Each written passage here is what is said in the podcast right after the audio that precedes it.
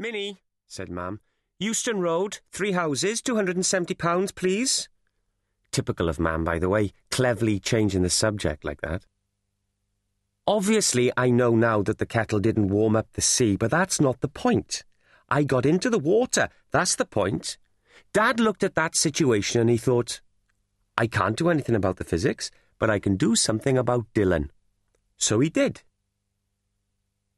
He's keen for us all to learn how to fix things, too. That's how I came to be helping him with the oil change on Miss Stannard's Blue Fiesta, top speed 110 mph. I don't know how I came to make the mix up about the oil. Dad said it would probably be best if I didn't go near the workshop again. Or near a car again, really.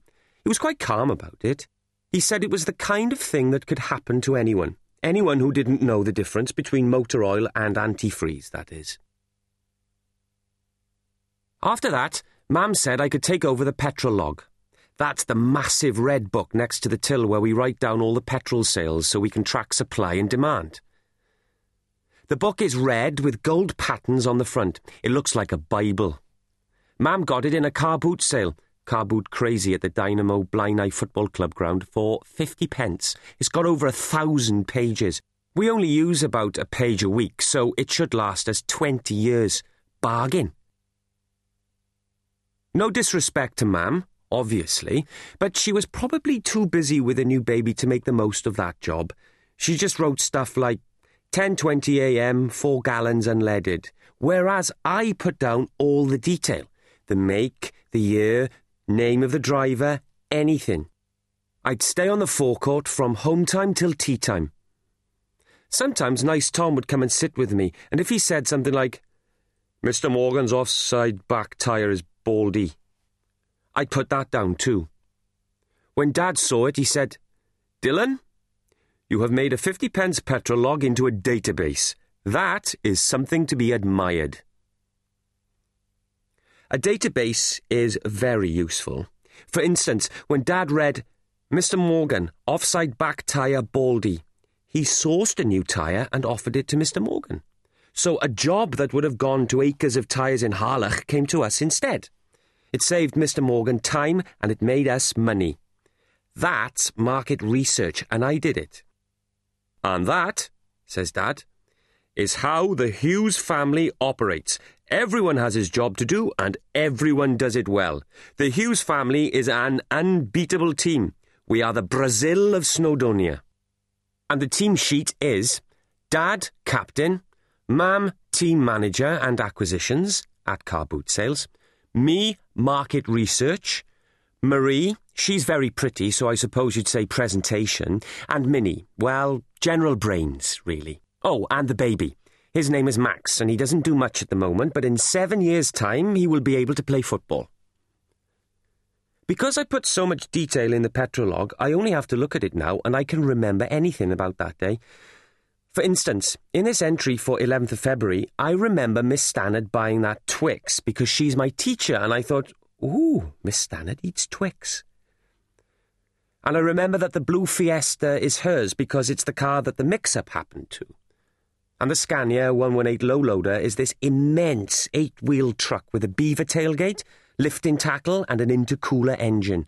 It came to take Miss Stannard's car away. Like I said, Dad can fix nearly anything. Miss Stannard's Fiesta is the exception that proves the rule. 15th of February. Cars today. Blue Barracuda mountain bike, man in a balaclava, parked by the Altagaz. Green Daihatsu Copen, Mrs. Egerton, parked right up against the car vac, didn't buy petrol, tiny 659cc engine, not a big drinker. Weather, raining. Note, balaclavas encourage crime. This one is the petrol log for the day of the robbery. The robbery was the first time any of us had seen a criminal in action up close, so it was probably a major influence on our later work. A man came into the garage with a balaclava over his face and a big sledgehammer and shouted at Dad to empty the till. Dad knew who it was right away. It was Daft Tom. He knew because Tom's mam had knitted me a very similar balaclava for my birthday. Also, Tom had customised the eye holes himself, and the wool was starting to unravel around the nasal area so you could nearly recognise him. Anyway, Dad pretended to empty the safe. It's a time lock, see? he said. So it'll take a couple of minutes. You stay calm and help yourself to whatever you like from the sweet rack. Just move it, Mr. Hughes. That was another bit of a clue, the robber calling Dad Mr. Hughes. The final clue, by the way, was the big blue mountain bike, which was the only big blue mountain bike in town and which everyone remembers Daft Tom winning in the Christmas lights raffle. He was also wearing a Ninja Turtles cycling helmet, and everyone knows that Daft Tom is obsessed with the turtles, which is unusual in a grown man. Daft Tom got into the turtles when they first came out, same as everyone else. But when everyone else grew out of them, he carried on liking them.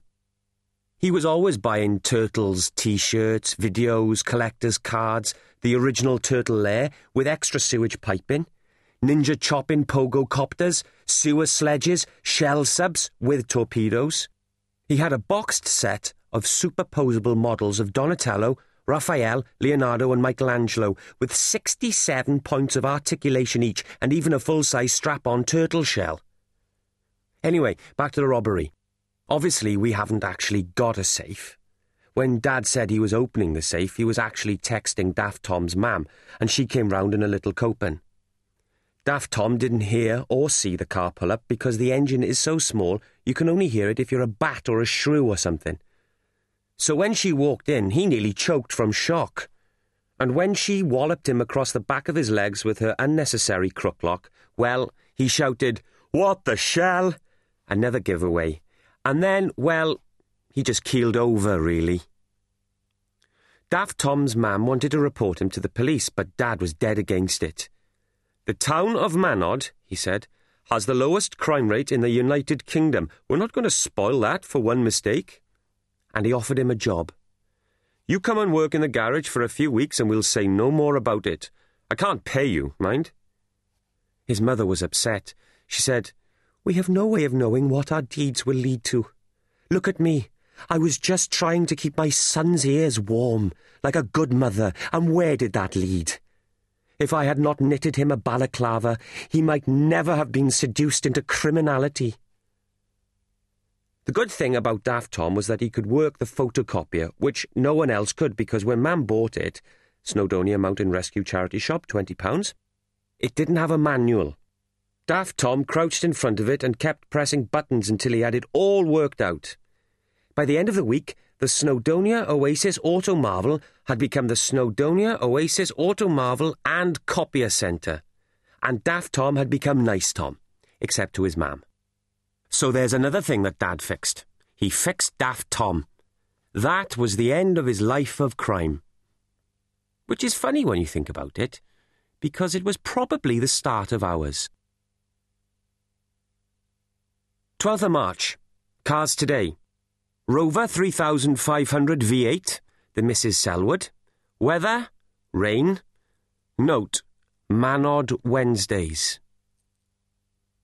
It's true that we do have quiet days at the Snowdonia Oasis. There are three reasons for this. Reason one no one knows where Manod is. There's so much to see and do in Manod, it should have a massive sign like the ones for London or Blackpool. Sadly, there's no sign at all, not even on the A496, close to which the town is conveniently situated. There used to be a sign on the grass verge just after the sign for Diggermania. That's a theme park in Harlech where you ride around on diggers. But an egg van backed into it and knocked it over, and no one's ever fixed it. The council says a new sign is not a funding priority. Dad gets cross about this about once a week. He says that the lack of a sign robs him of potential passing trade. Reason two. To be honest, though, we wouldn't get passing trade because you can't pass our garage. The Blaenau Road, the B5565, ends just behind the Carvac. The Snowdonia Oasis Auto Marvel is literally the end of the road. Unless you open the gate and then there's the mountain road, but that's not really a road, just a track they used to use to bring down the slate from the quarry at the top. The gate is there to stop Mr. Morgan's sheep wandering down off the mountain and onto the high street. It's part of my job to keep the gate shut, or, if it is left open.